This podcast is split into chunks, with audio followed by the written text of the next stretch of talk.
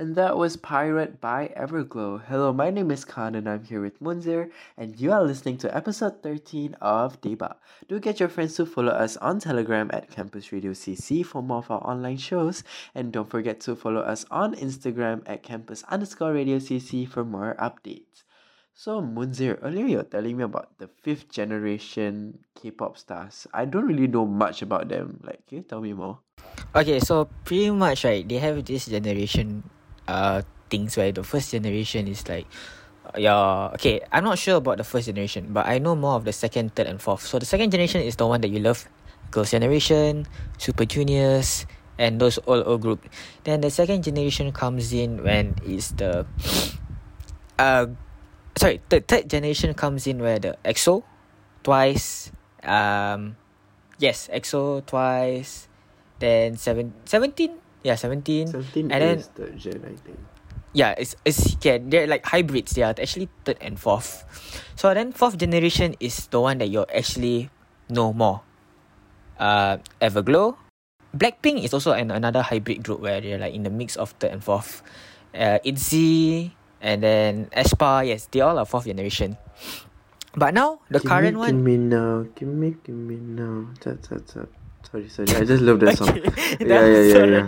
Continue. okay. so the fifth generations. Okay, for now, there's only one group that has been debuted. Is the fifth generation. Is IVE. They yeah by. Yeah, correct. This IVE when uh that they are known for one of the two members, Wonyoung and. Oh my god! I actually forgot. Eh. Okay, I'm sorry that I actually forgot her name, but I think you'll know what I'm talking. Yeah, I think you know what I'm talking about. Uh, is that most of the group are like 14 year old? Eh, Uh huh. yeah, one is 14. The oldest so young. is 19. two, eh. Yes, the oldest is 19, and three of them are my age, 18 this year. So I'm like here at school, and meanwhile, three of them are like singing, being popular around the globe.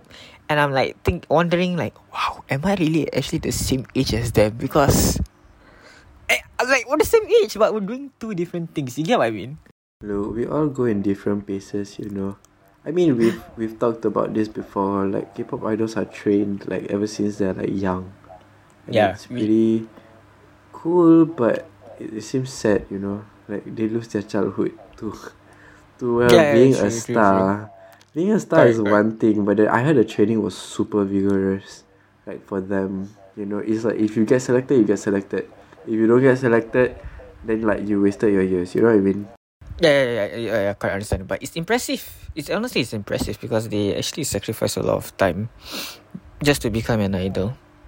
But then It's just very interesting. yeah, true. But then again, it feels weird for me because like when I watch K-pop, I, I, I always know that they're like older than me. I mean, clearly they're older than me.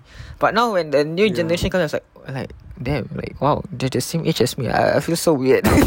I know what you mean. It's it's it's like a culture shock, know? yeah, yeah. Honestly, yeah. Yeah, it's really a culture shock.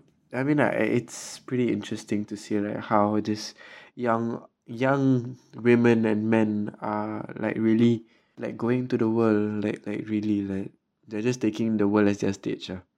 It's pretty interesting to see how their love blossom through K-pop. All right, coming up next we have Love Scenario by iKON on Wow 99 FM, playing you only the hits.